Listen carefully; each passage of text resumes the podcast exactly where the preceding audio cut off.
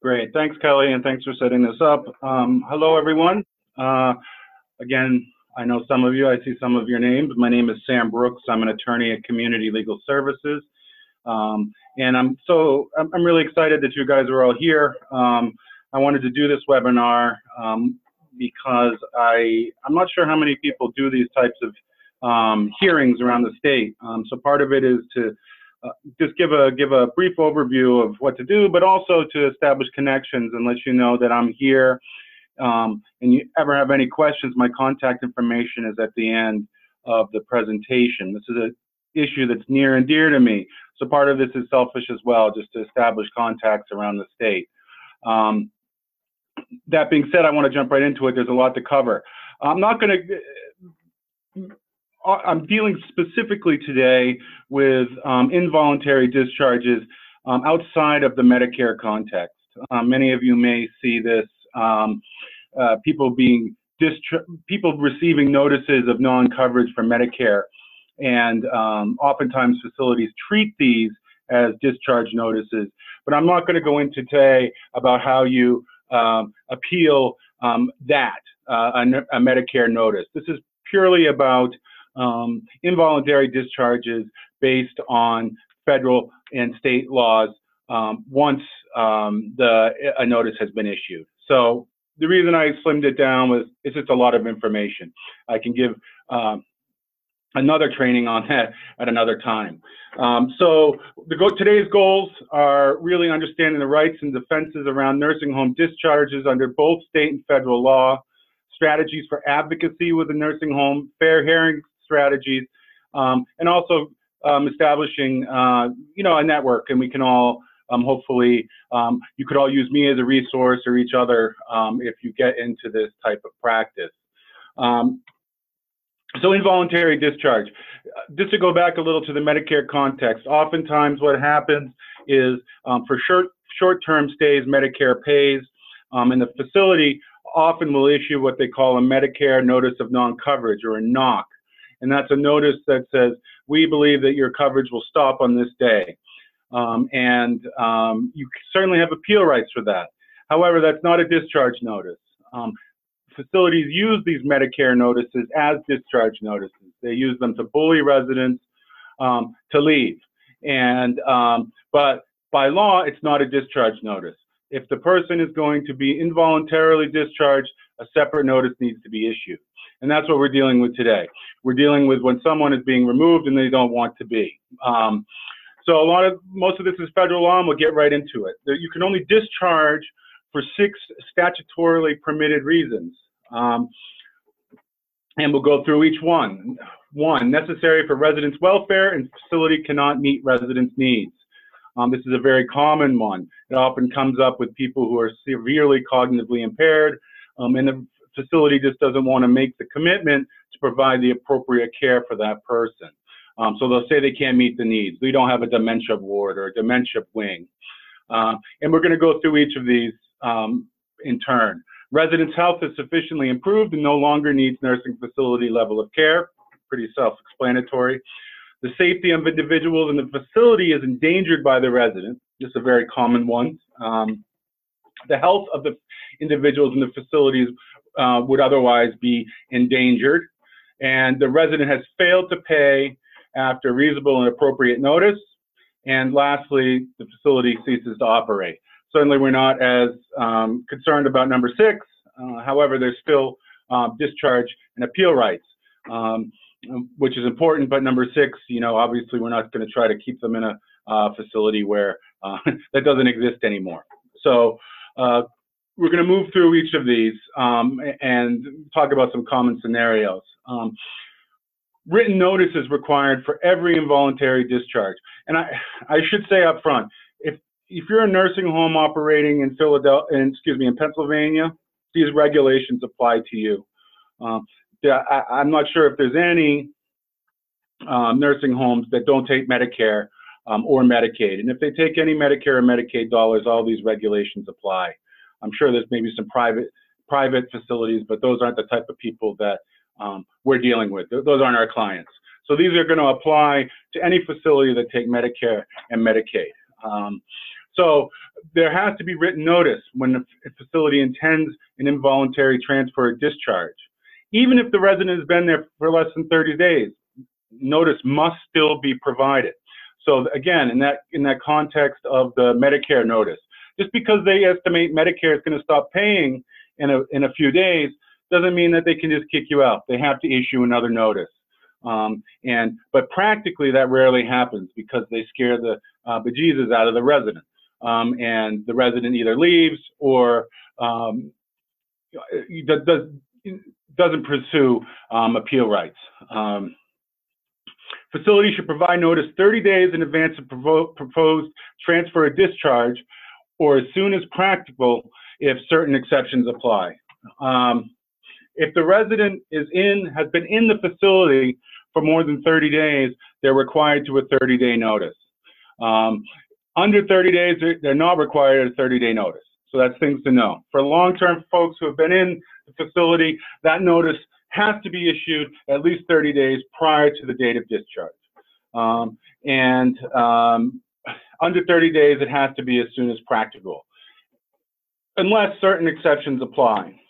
Uh, Residents' welfare requires a move to another facility, and a more immediate transfer or discharge is necessitated by the resident's urgent medical needs. Um, so they're saying again, it's going to fall into that maybe that first discharge category. We can't meet their needs here; they need to go somewhere else. Uh, transfer discharge based on allegations that the resident is a danger to safety of health or others, um, and a resident no longer needs the services. And as I said before, resident has not resided in the facility for 30 days. Um, all of these can be found at the citation there, in the Code of Federal Regulations on uh, 42483.15. So um, if the resident's been there for over 30 days, it's going to be very hard to convince a judge or anyone else that less than a 30-day notice is allowed. There are exceptions, but practically um, there if that person has been there for 30 days, there has to be a 30 day notice. Um, and in my experience, um, the, the courts will, or, or, excuse me, the administrative courts will enforce that.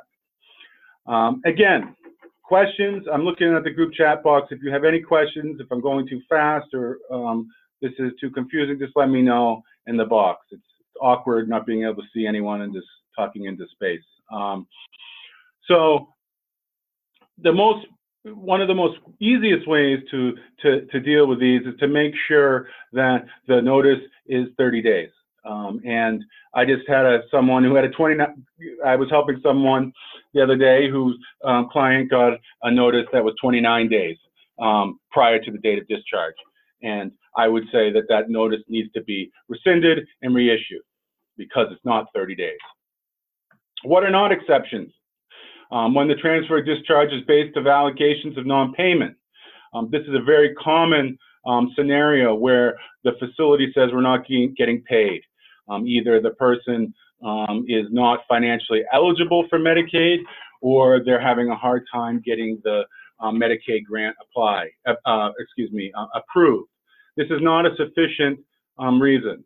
Unless the, unless the resident is being so uh, belligerent and unhelpful, um, it, it's not appropriate to, discharge someone, one, for failure to pay, or two, earlier than the 30 days. And we'll go into that later on. Um, so it, there's a pretty high bar in these cases where the allegation is non-payment. Facility needs to show that somehow that resident hasn't been helping with the Medicaid grant.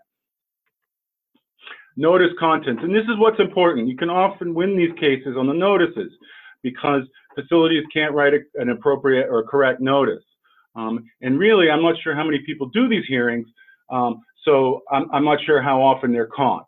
But these are very important um, uh, parts right here uh, in, in advocacy. It has to, of course, include the reason for the transfer or the discharge, of course, the discharge date, where the person is going to be uh, discharged to, um, the right to appeal, um, the name, address, phone number of the state long-term care ombudsman. Another good thing is that part of um, there were some re regulations passed within a couple years. Now, whenever there's an involuntary discharge notice issued, the, it is sent to the long-term care ombudsman. So oftentimes they get involved. Um, if the resident has a de developmental disability or is mentally ill, they have to provide the number for um, those types individuals um, suffering from those types of disabilities. The notice must be given to the resident and if known, an immediate family member, a resident, or legal representative. And it must be in a, written in a language that the resident or resident's rep will understand. So obviously, if resident is not English speaking, it has to be in the language that the resident understands. And it also has to be um, uh, in layman's terms and, and, and, not in terms that um, uh, average nursing home resident wouldn't understand. So oftentimes these are some Im uh, improper justifications for transfer or discharge. Um, resident is disruptive or argumentative, resident does not follow facility policies, resident has injured staff members, refuses treatment, or the care is too burdensome and or expensive. These are often um, scenarios uh, that, uh, these are often reasons that they try to discharge individuals and they cloak them in some of those initial six categories that say, hey, um, these are the only reasons you can um, discharge folks. Um, and these aren't. Um, and we'll go over how to show this later. These aren't appropriate reasons. Um, these are folks um, who are severely impaired and severely disabled. and uh, the facility has to make accommodations for their disabilities and their various problems. And in the next couple of slides, we'll talk about how to deal with that. Um, the basis for transfer or discharge, it must be documented in the resident's clinical record, um, unless, of course, the facility is ceasing to operate. Um, this documentation must be done by the resident's physician when um, it is because the resident is being discharged by, um, because the welfare requires a transfer of discharge, or based on allegations that the resident no longer needs facility services. So in those instances, the documentation in the resident's clinical record must be done by the resident's physician. Um, if it is based on um, endangers the health or safety or others, then the documentation may be done by any physician. Uh, in all other instances, documentation may be done by facility staff. So uh, as part of advocacy with this, with these types of cases, you're going to ask for the nursing home records. And again, um, this is dotting I's and crossing T's, but if this documentation isn't made by the appropriate people, appropriate staff, um, that's one way to get the notice um, rescinded and dismissed. Um, and part of that, at least I find with this, is if you put up a little resistance to these nursing homes, is they will give up. Um, and they uh, you, would say, well, well, well, you got the notice rescinded. What does that do? Um, but oftentimes, um, once that notice is rescinded, um, the nursing home has felt like, you know, they've been caught, they're, they're discharging um, for an inappropriate reason or the notice is bad, and they, will, they won't try again. So sometimes that's the victory, just getting the notice rescinded. Um, and sending, uh, you got shots across their bow that someone is watching and enforcing the law. Um, so a safe and orderly discharge, and this is what's very important. I think this is another aspect, and this is where we win a lot of cases. So even if one of those six areas are met, it doesn't mean that you can discharge them anywhere. Um, there must be a safe discharge, and that has to be a part of um, the notice, and it has to be a part of the discharge. Um, so it's not the facility just needs to show that one of those things are met. But even after one of those things are met, the facility has to show that there's appropriate, appropriate place and um, appropriate care for that person who's being discharged. Um, and it says right there in the Code of Federal Regulations, um, facility must document sufficient preparation and orientation to ensure safe discharge. Um, these are specific to involuntary discharge, but are also um, part of the general obligation of the nursing home to provide for discharge. Every nursing home resident needs a discharge plan. That's part of federal law. Um, and uh, that's whether you're being discharged or not. They, have to have a discharge plan. For people who are involuntarily discharged, these are enhanced protections. Um, so oftentimes, um, the, the discharge plan is um, done without any participation of the resident or the family. And that is violates um, federal law under 42 um, CFR 483.21, as you see there. However, um, practically, uh, courts or the hearing officers in these cases, which we'll talk about later, um, aren't going to stringently enforce that. I think this is an important one. I used to do this presentation based simply on federal law, but there's this nice nugget here in the Pennsylvania Code that says the facility is responsible to assure that appropriate arrangements are made for a safe and orderly transfer and that the resident is transferred to an appropriate place that is capable of meeting the resident's needs. That's a really good, strong piece of regulation right there that um, um, can be used as um, a way to defend against these involuntary discharges. They're being discharged home, but there's no services there. They're being discharged. In some cases, I, we get these cases in Philadelphia to, to um, homeless shelters and uh, to other places um, that aren't safe for people who need nursing home level of care. So not only does, does federal law require uh, appropriate and safe discharge, so does the Pennsylvania Code. Um, so these are all uh, tools we can use to, to uh, appeal these notices. Uh, so filing an appeal. This is what it says in the rules. These, these rules are strangely governed by um, the nursing home discharge, involuntary discharge rules are governed by an appendix um, in the, the Pennsylvania code that is um, arguably illegal, but we'll, we'll, talk about that later. But this is what needs to be on the appeal um, if you're filing the appeal of an involuntary uh, discharge. Intervention requested has to be right on top. Um, the notice has to be included. Um, um, and you have to be BHA, I'm pausing here out of frustration. Bureau Hearings and Appeal um, say that they no longer accept faxed appeals. These are all governed by um, BHA in Harrisburg. Um, under, that's what I think. At least they all, in Philadelphia and the surrounding counties, um, all of these hearings are done by BHA in Harrisburg. I don't know if it's different in other parts of the state. If you, if anyone has experience with that, I'd like to hear it. But BHA is adamant now that they won't accept faxed um, appeals. I still fax them anyway um, because they're time sensitive, and um, there's really no support for them to say that they can't, uh, we can't send it by fax. But I also mail their religion, uh, original. Um, file right away as long as it's um, it, you know, it can be before the proposed transfer discharge date, the day before. Um, in the appeal, in the in the notice, um, excuse me, hold on. Let's go. If there's no written notice, you can still file the appeal. So if they're saying, "Hey, um, Mr. Smith, you got to, we're discharging you tomorrow," but they issue no notice, and this does happen often you can still file an appeal um, the same way. You issue, you write the same letter, except you add that the facility has failed to issue any written notice, and that the BHA sustain your appeal and preclude any discharge um, until a proper notice is issued. And oftentimes, again, once they're caught like this, they will they will give up. Um, they won't actually come back and issue a notice.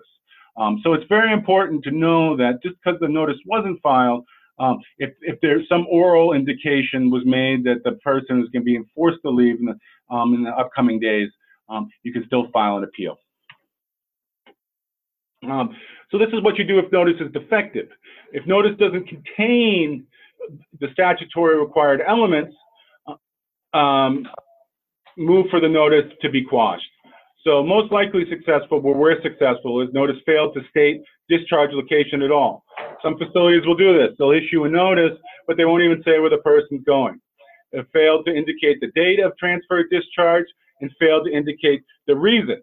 Um, so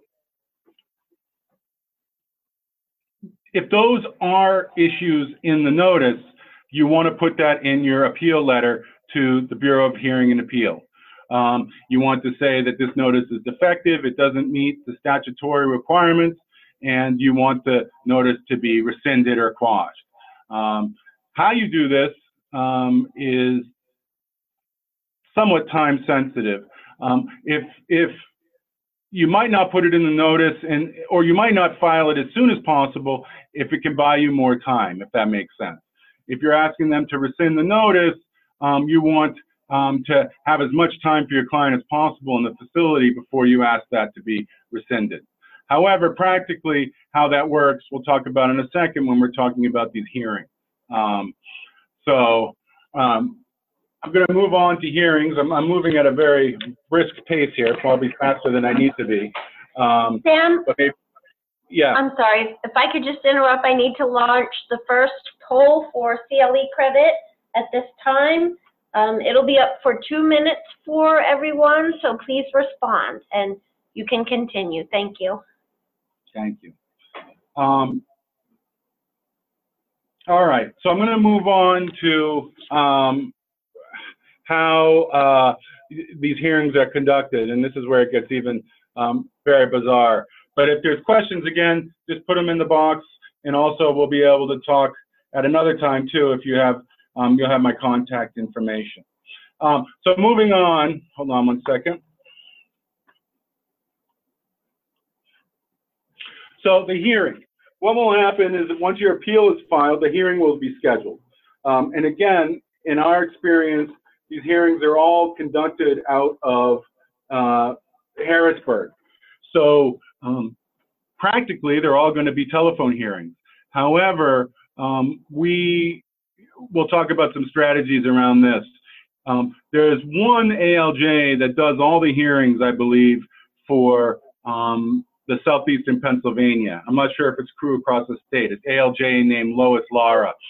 And um, she is problematic in some ways, and we'll talk about that.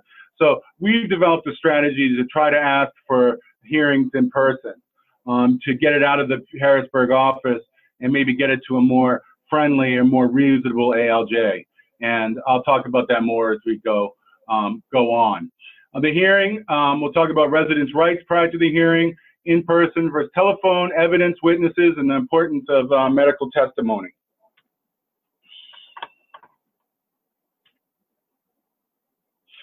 So just like in any other hearing, um, you have a right to examine files, documents, and records to be used at a hearing, um, subject to a reasonable time or place.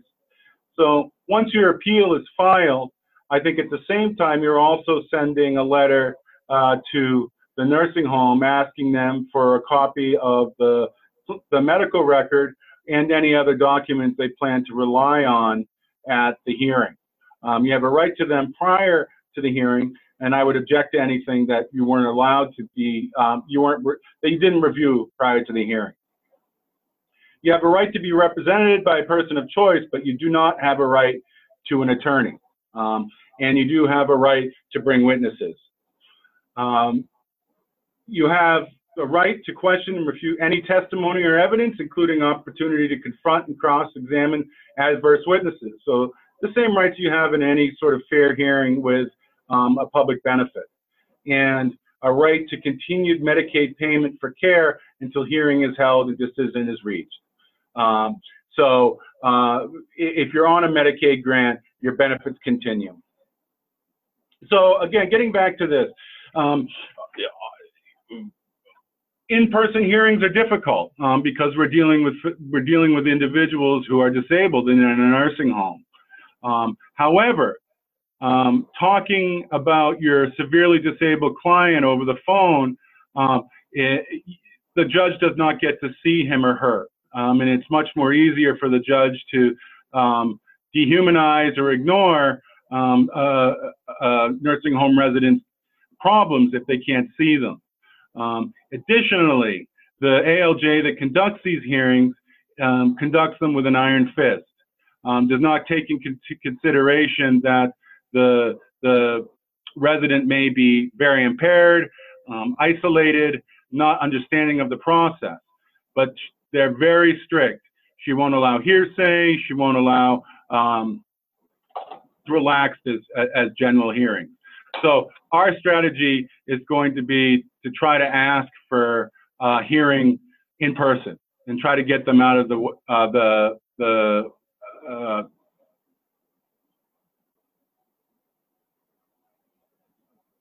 for this.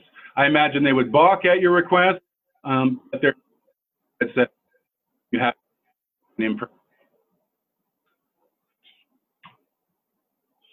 And that's what this language is here. Um, so the rights of appellant. Appellant has the right to appear in person at the hearing and may represent himself. Hearings will be held at the Regional Office of Hearings and Appeals.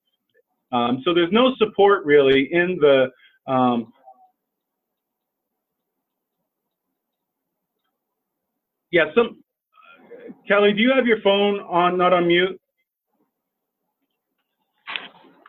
I'm getting feedback. Um, let me try muting it. Uh, is that any better, Deb? I know Deb Steve said it was going in and out. Um, I'm going to continue as if you can hear me, but please put into the group chat if you're having a hard time hearing me or it's cutting in and out. Um, okay, um, so this slide here is one I added uh, uh, recently um, after some bad experiences, again, we've been having um, with these ALJs. So if, if, it's, if it's possible, um, I would always suggest having an in-person hearing. One, build sympathy for your client. Um, I had a hearing recently uh, where my client could barely walk, and the facility was saying, "Oh, the client can dress himself. He he can feed himself," and anyone looking at him could tell that's not true. Um, he couldn't feed himself. He was incontinent. Uh, he couldn't dress himself, but the judge didn't see the person um, and couldn't see them. And um, it was very easy for the judge to say, oh, to take the word of the facility um, when any uh, reasonable person looking at my client would see that they were not being truthful. Uh, so it serves two purposes of in-person hearing. Um, it, one, it helps build sympathy for your client, um, and two, um, it gets it away from bad ALJs. Um, I'm not sure that you'll get a great ALJ, but um, it's better to take a roll of the dice than to deal with the one that we've been dealing with. Um, obviously, telephone hearings are going to have to be an option for some folks, folks that are sick and can't get out of the facility, um, or even for, you know, even for if you're far from a hearing office, it just won't be practical. Um, again, you're losing the luxury, or not the luxury, but you're losing the ability to have um, your client humanized because you can see them. Um, what I might suggest in situations like this is if your client has, if there's some reason for pictures, um, for evidence that that be submitted so the judge has um, pictures of your client um, to see. Um, it, it's amazing. It's really easy to treat someone like, like garbage when you don't see them. Um, and uh, unfortunately, I think that happens um, too, all too often. So again, um, this is where it gets very bizarre and something that we really need to pay attention to and what makes these hearings very hard.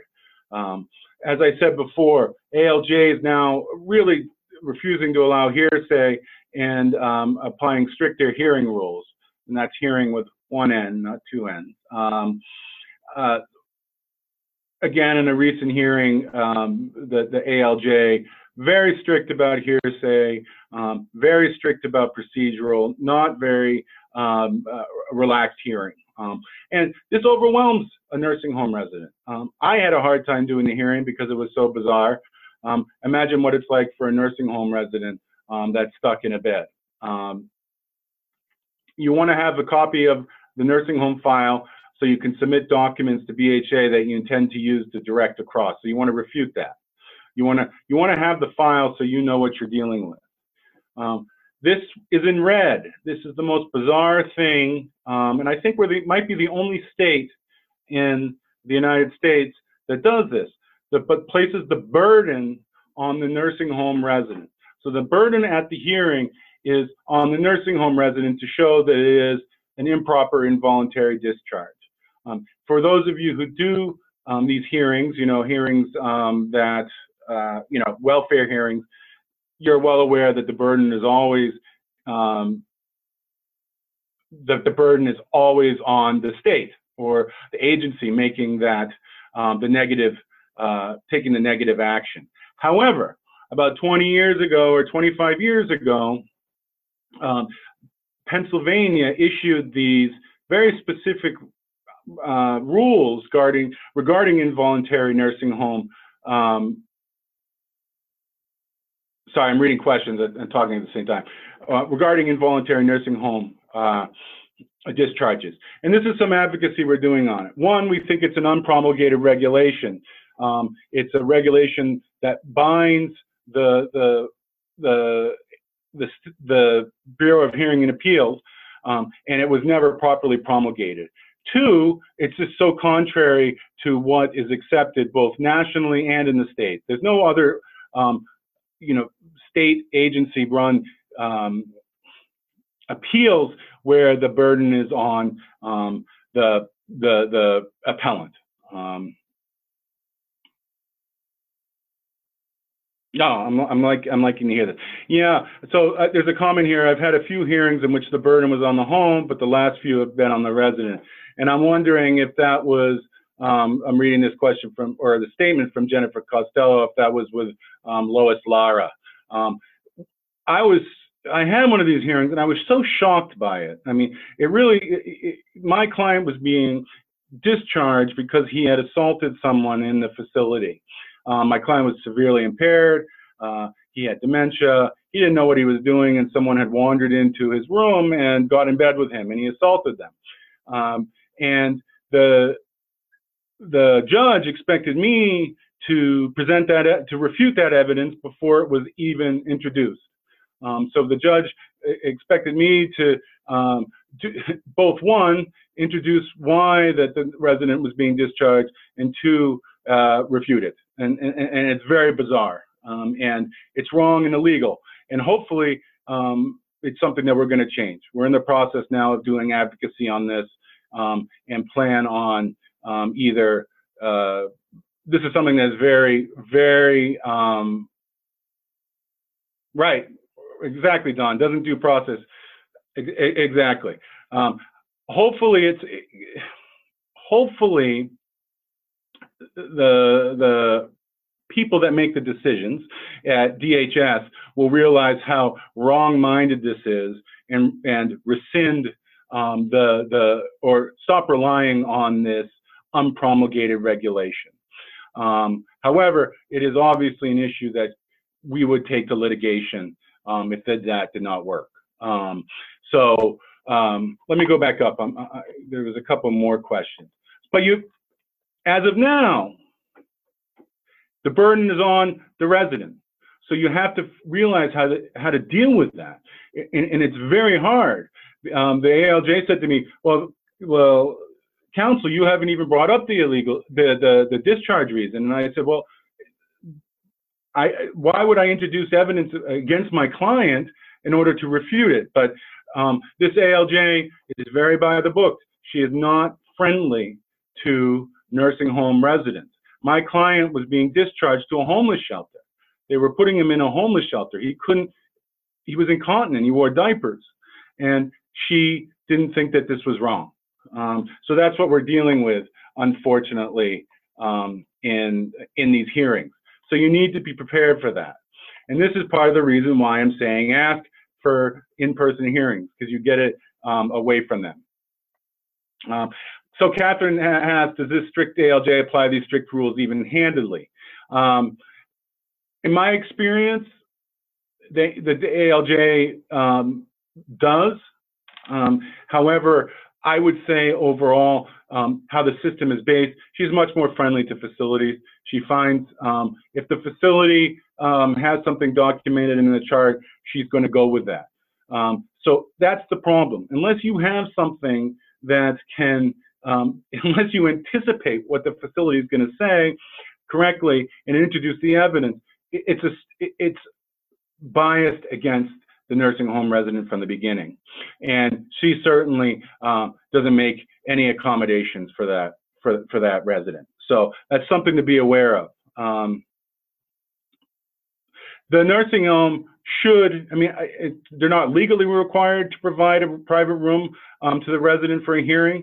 Um, I think you should ask, um, uh, but they're not legally required. Um,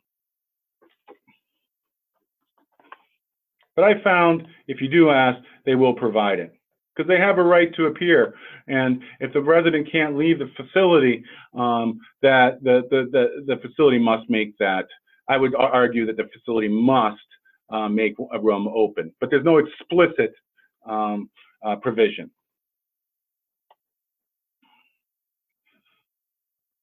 But so again, not preparing now, you need to prepare um, in such a way that you're, yeah, and Gene, Gene Urban asked Skype, that's another way to do it. Um, um, and it, it, it, the, the Skype is certainly um, something that um, we could ask for. Um, but again, we're trying to get it out of the hands of this one ALJ in Harrisburg because she um, is so uh, not sympathetic to nursing home residents. Um, uh, but I would, because the regulations specifically state um, anticipate having hearings at the facility. Um, and again, this, these regulations were written prior to Skype, um, but obviously we're in the 21st century now. And again, if you do have Skype, you have the opportunity for um, the person to to be seen, your client to be seen. Um, pictures tell a thousand tales. Um, so in, in an issue about, oftentimes, so in my client's case, um, what I was talking about, um, with, with a client who was being discharged for um, the assault, um, we argued one, ever since the resident, ever since they started providing proper care to my client, there had been no issues. And two, it was an improper discharge. Again, so there's a two-prong um, element there. Um, so, say they're discharging them to a nursing, to a homeless shelter, or discharging them to a home that has um, too many stairs, or a home that's filthy, or a home that doesn't have water. Pictures of the discharge location is important. Um, you could even get someone to t- testify at the hearing. Unfortunately for me, um, I had called the facility, uh, excuse me, I had called the, I had called the homeless shelter, and they were, they said to me right over the phone, oh, this happens all the time, and what we do is just call 911 and we send them to the hospital. I said, well, will you be willing to testify to that or uh, work with us on that? And the guy was very gung ho. And then he must have gone and talked to somebody because he stopped answering my calls. I think they didn't want to be depicted as a facility that wouldn't take anyone. Um, but having someone on the line that says, no, this is in a safe place, or having that guy say, we would not be able to meet um, the needs of your client if he was discharged here, um, obviously it, it's very powerful and should be controlling. Um,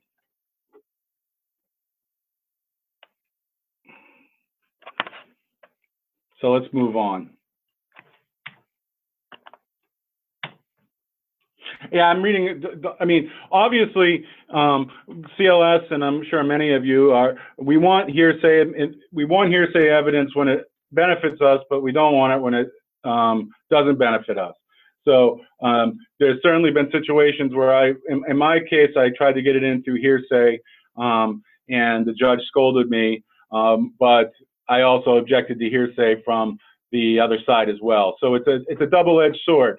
Um, we win a lot of hearings at CLS based on hearsay objections. Um, so um, it, it, it's a strategical, it's a strategic um, uh, move as well.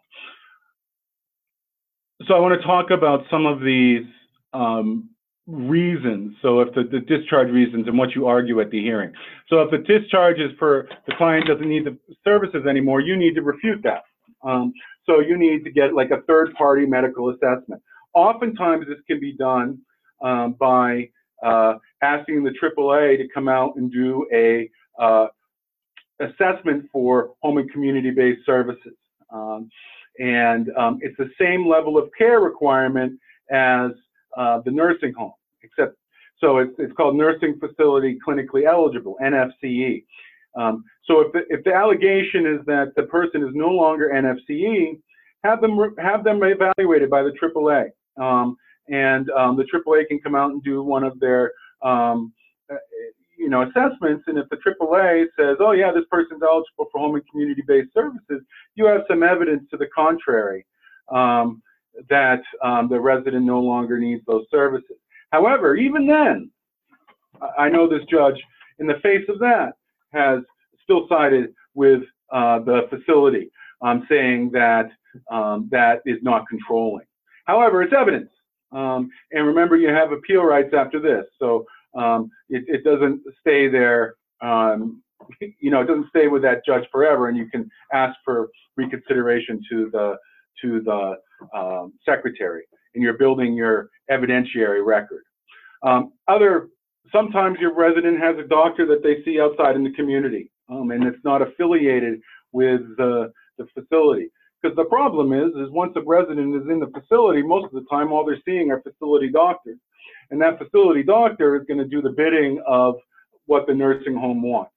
Um, in my case, the facility doctor got on the phone and just didn't, obviously just didn't even know my client, said, oh, the client can do his ADLs and all this. And um, it, was clear that the client couldn't. Um, but there's an obvious conflict there between the interests of the nursing home and the interests of our client. So if there's obviously an outside doctor, um, even, you know, oftentimes residents are taken out to specialists, even specialists, even someone who's sympathetic to the client um, can provide, you know, some um, a statement or even testify at the hearing um, to say, no, th this client still needs skilled care.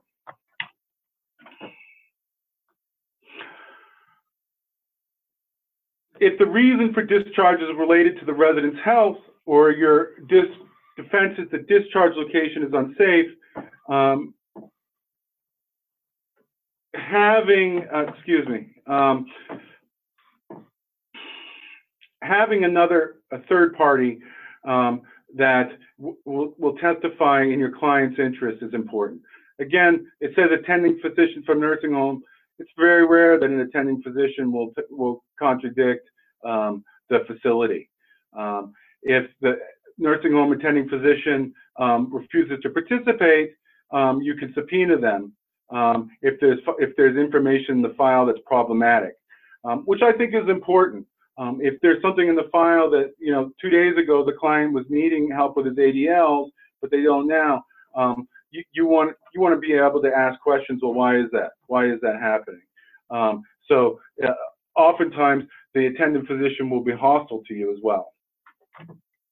Again, if you can't get a doctor to testify, see if they can write a letter.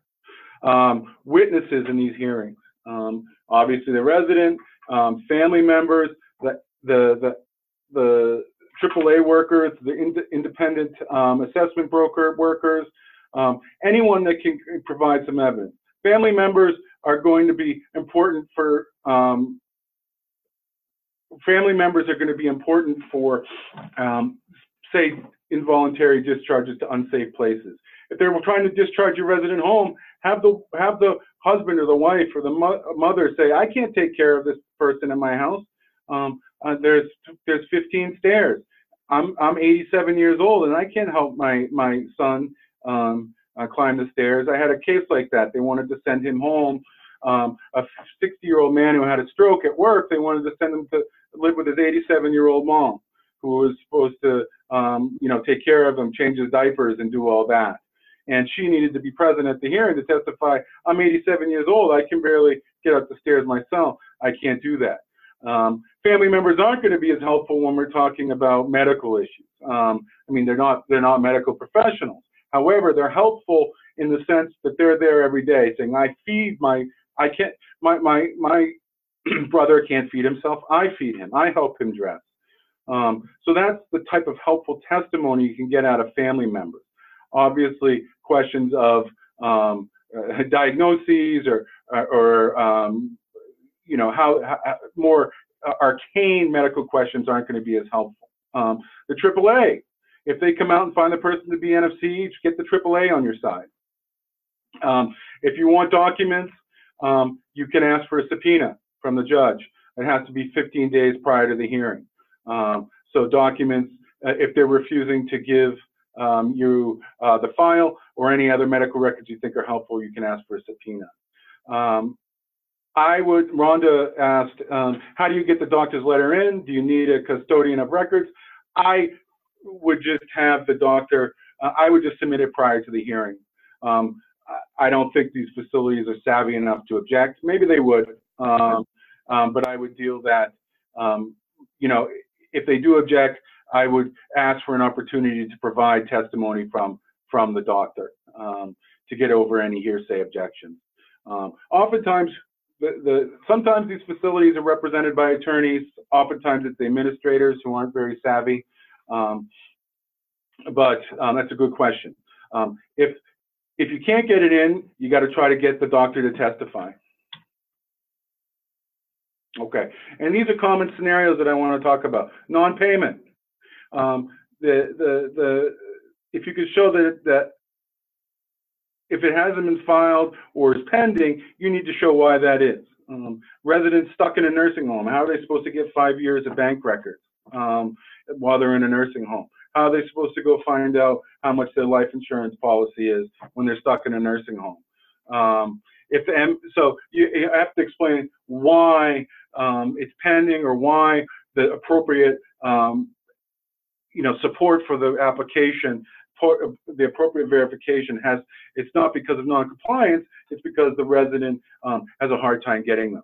Um, or MA has been denied and um, appeal has filed and you're, you're pursuing that appeal. Um, and the only time you're really gonna find that these are, that they might be successful is where the resident just refuses to pay. They have money and they refuse to pay or they refuse to provide any information to help with the, the medical assistance application. Because for long-term care, this is all going to be Medicaid. And if they're failing to cooperate, um, that, that, you're going to have a hard time defending that. Um, so, but again, just because they haven't been, if it's been a six months or a year, it doesn't mean that they can discharge them. If it, the resident is is acting in good faith and trying their best, um, they can't discharge them for that reason. Um, resident is endangering the health or safety of other residents or staff. Um, hold on one second, and we'll talk about, and residents' health has improved. So these are the defenses. Um, if we already went over, um, well, let's go over them again. Non-payment, the law provides for transfer or discharge only when resident has not paid. Resident should not be penalized where a family member or conservator is not paying. Um, that that means that um, oftentimes, you know, because these people are isolated, um, the family members are the ones that have to get this information together. Failure for the family members to do it should not fall upon the resident, and that's a defense as well.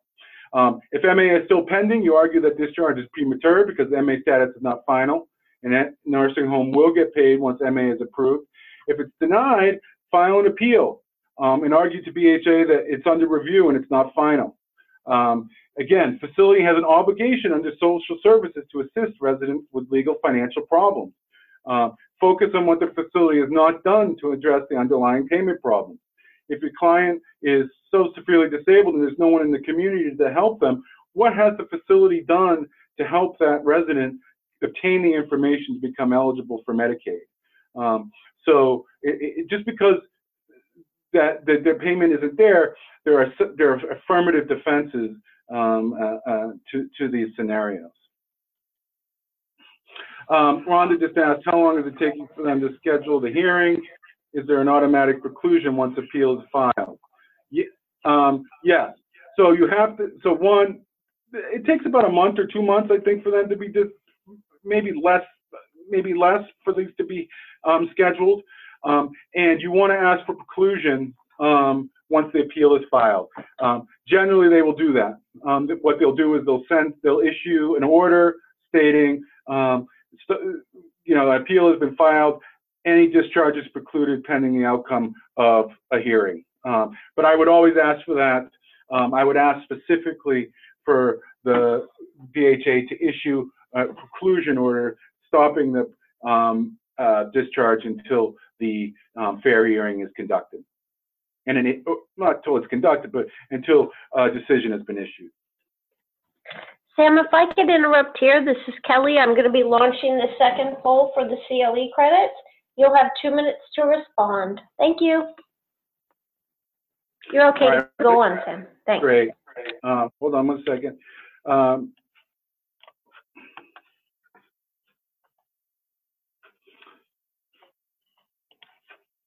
So other defenses, we'll get to the other two um, in a second, but other defense, facility is not identified a more appropriate facility. Um, So oftentimes you will say, you know, they'll say, well, we don't have the resources to help this person.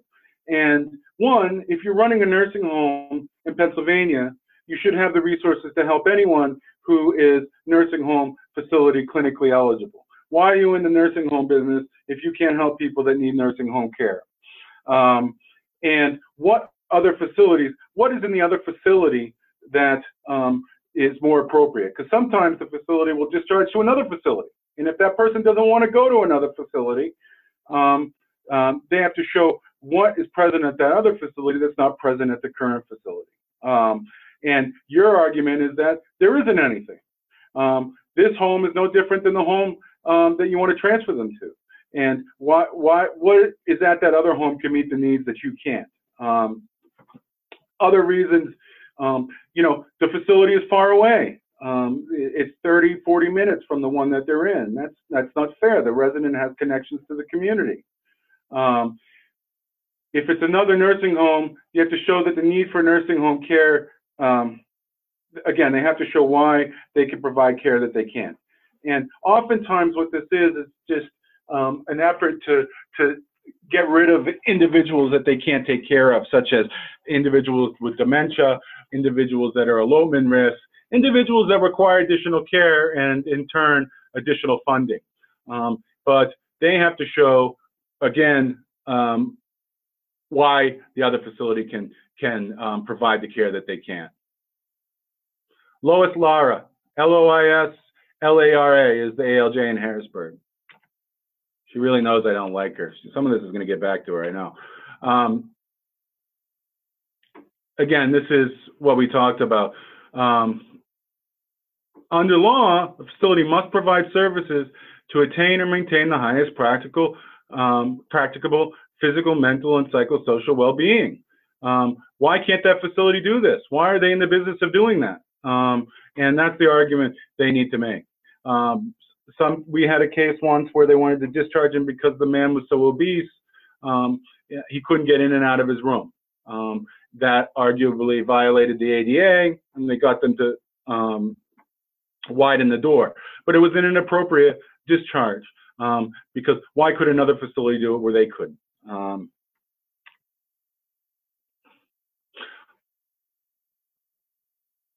let's talk about, let me just skip ahead. Okay. So resident, other defenses, resident, again, in certain instances, as articulated earlier, resident's physician has not documented the need for the transfer of the discharge. Um, facility has failed to prepare the resident for discharge.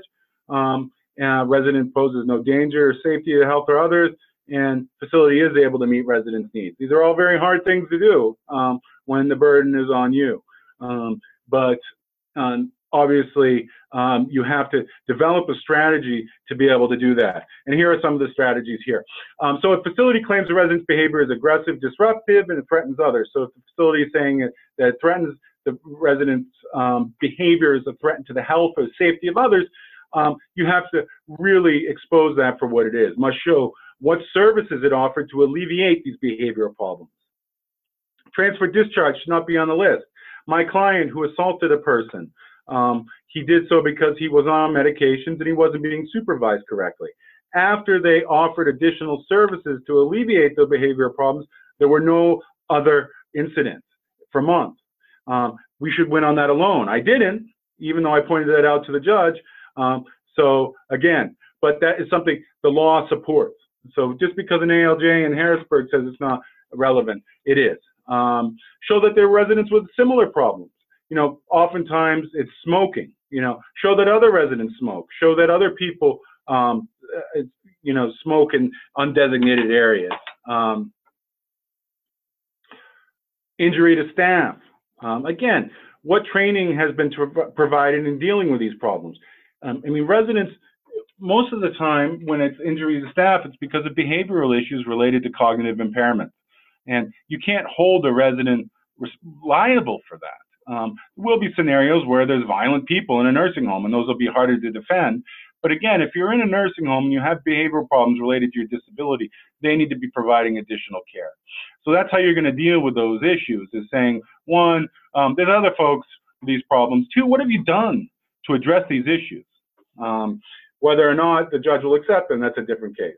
Um, so I raced through some of this. And again, it, it, it's really hard to do one of these on the web um, without seeing people's faces and everything. Um, but I want, I was just hoping, I don't know how many people do these hearings around the state, um, but I think it's something that we really need to get into doing more um, because they're, they're cases that you can win. One, through bad notice, improper discharge, and hopefully some of these strategies today will inform your practice on how to do it. Um, the hearings are a problem, and CLS is currently working on that. Um, we believe that all the hearings should be governed by the same rules that every um, hearing is governed by under 55 PA Code 275. Um, and we are working on that. For now, you need to anticipate these bizarre, crazy hearings. This is my contact information. I'd love to hear from people. Yeah, we'll share a copy of the PowerPoint. Um, I love to hear from people, and I mean it. Um, I want to hear what's going on in other parts of the state, and I want to be supportive of your practice in these. Um, these are cases where people get injured and people can die. Um, they're discharging people um, to facilities that, um, uh, you know, discharging people to places where they shouldn't be. My client, I lost that hearing. Um, my client, um, the, ju the judge held that it was okay to discharge my client to a, to a homeless shelter. So that's what we're dealing with. We're doing advocacy on that, but together, if we collaborate, I'm helpful to, I, I want to be helpful. Um, we can um, we can work on these cases together. Um, again, I'm sorry for being so uh, quick in some places, and I know there's a lot of questions, so you can email me or call me. Um, thanks, everyone. Thank you. Everyone have a good holiday.